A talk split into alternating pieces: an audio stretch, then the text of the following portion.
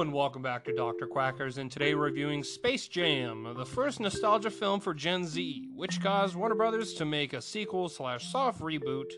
Now, I preferred Looney Tunes back in action as a kid, and I love the original Looney Tunes. My family and I constantly quoting the old cartoons, so the first thing I want to say about this movie is that it's better than the new one, but it still sucks. It's not good. It's still not good.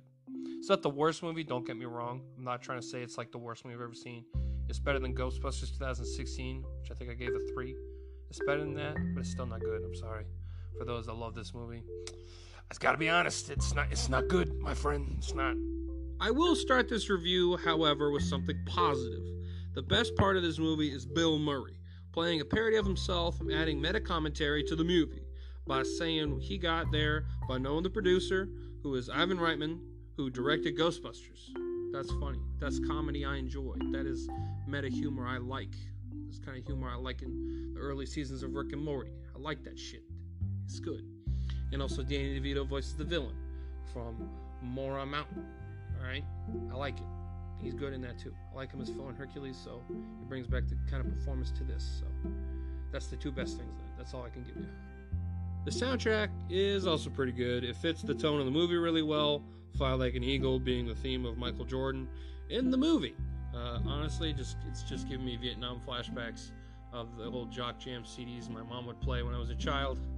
That's all I could think of the whole time. I'm like, wow, I remember my mom would play this when I was little. And yeah, I guess that's the best thing I could say about the soundtrack.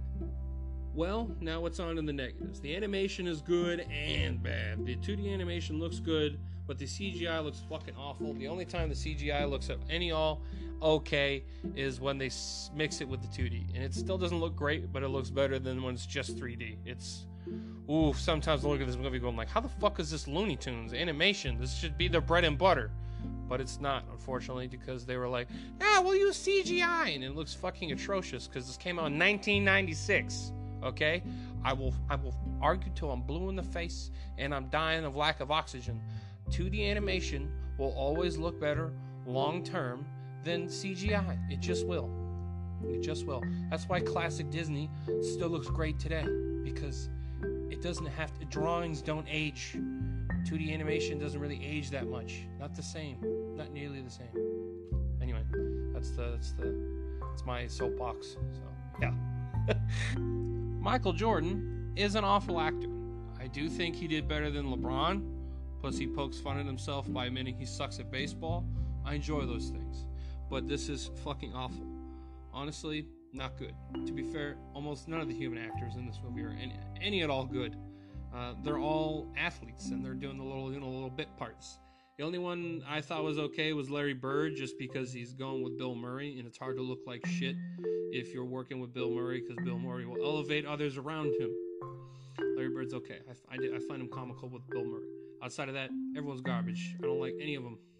Charles Barkley, none of them. I don't like any of them. Not personally, just as actors. I don't.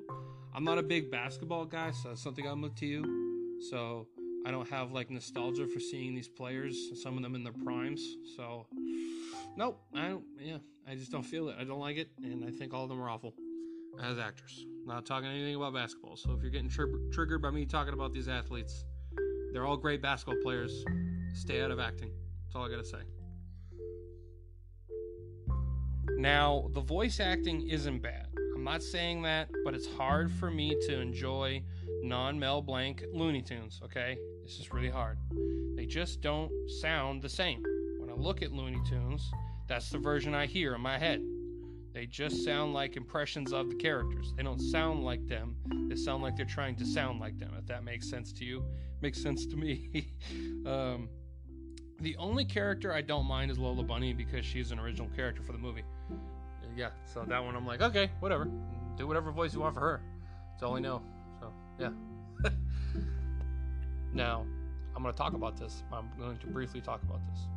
So, I, it is kind of weird in retrospective uh, how sexualized Lola Bunny is.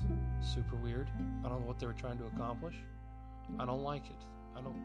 I don't mind the the voice they chose for her. It adds to it a little bit, but because a woman's voice is a little more like deeper and a little more I don't know how to describe it well enough, but her pick the character, the way they draw her and everything. Now, I don't mind characters that are strong qualities and have that. That's not my problem. My problem is, is that she's a fucking rabbit in a child cartoon. Why are we doing that? Warner Brothers, what are we doing? Why are we doing this? I know people have talked about this, so I'm kind of being a dead horse. But I haven't seen this in fucking years. So I didn't understand the severity till this very moment. This is super fucking weird. It made me uncomfortable. I don't like it. I don't like it at all. So the fact that people got mad that she wasn't super hot and sexy in the second one, what the fuck is wrong with you people? Okay, um, my stance anti-furries. I don't care. I know I'm a duck, but you know what? There's a difference between animals and humans. I'm an animal. Don't try to be me. I'm a duck. You be you. Okay. That's all I gotta say. Daffy Duck. Obviously. Oh yeah, I should probably talk about that. So, something I do want to say now. I love Looney Tunes. Before I rate this, this is why I'm gonna say this. I love Looney Tunes. Obviously, Daffy Duck being an influence to this podcast. Uh, one of my original names for this podcast was Duck Dodgers in the 21st uh, 21st century. That was an idea. Uh, then it ended up being this. So either way, uh, I, so I'm gonna give the rating now. Some of you may be angry, but if you really watch this and look at this without nostalgia goggles on, it's fucking not good. Okay, it's a four out of ten. All right, slightly below average. There, the, the, little bit of things. Some some jokes make me chuckle. Bill Murray makes me chuckle, and I like I like Danny DeVito, and that's good. And it, it's right before Looney Tunes started to suck, so it's not awful Looney Tunes, but it's not not the Looney Tunes you were like, oh my god, it's Looney Tunes too. Uh, yeah, and the voice acting, I, I will give you credit, it's good. Um, for some of the characters. Some of the characters sound a lot like original Mel Blanc, like Daffy Duck. I think sounds pretty close. Uh, same with uh, Porky Pig it's Bugs Bunny that really like bugs me. Ha ha ha. Um, but he just doesn't sound exactly the same. Just certain lines where I'm like, that's not that's not Bugs Bunny. So yeah, it's a four out of ten, slightly below average. I hope you enjoyed this review. If you did enjoy this review, you should go listen to my uh, other Space Jam review where I reviewed the reboot. I, I figured I'd go back and watch this one, so that's what I did. Um, yeah, if you did enjoy this review, besides listening to that one, you should listen to all my other episodes. Highly appreciate it. I also have an Instagram Go go follow that. Dr. Quacker's movie reviews. It's on there. Post all kinds of shit on there. You can interact with me on there. Besides, can't really interact with me through Spotify or wherever you're listening to me through. So if you want to do that, I'm on there. Also, I have a Twitch, Doctor.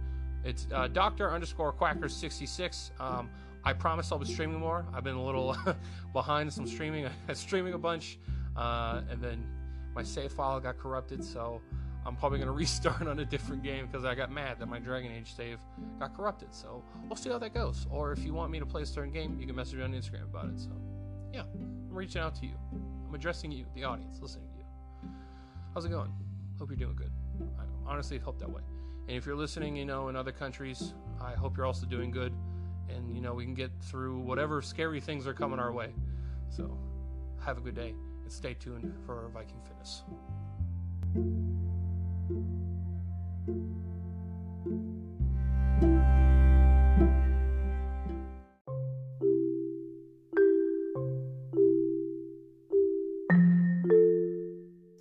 Let's face it, we all drop hundreds of dollars on shit that hasn't done much good. When was the last time you spent just $225 and you actually profoundly changed your life? Answer, most likely never. Well, if you want your chance, here it is. If you are out of shape and have said more times you can count, I need to do something about this. This is opportunity knocking. You have approximately 3,640 weeks in your lifetime. 16 spent wisely can make whatever you have left better than you could have imagined. Get in or back in shape with expert guidance from a certified and experienced professional trainer. No crash diets, no bullshit, just results. Visit www.vikingfitnessnh.com, mention Dr. Quackers, and get 10% off your, your custom fitness plan. Again, that's www.vikingfitnessnh.com. Thank you.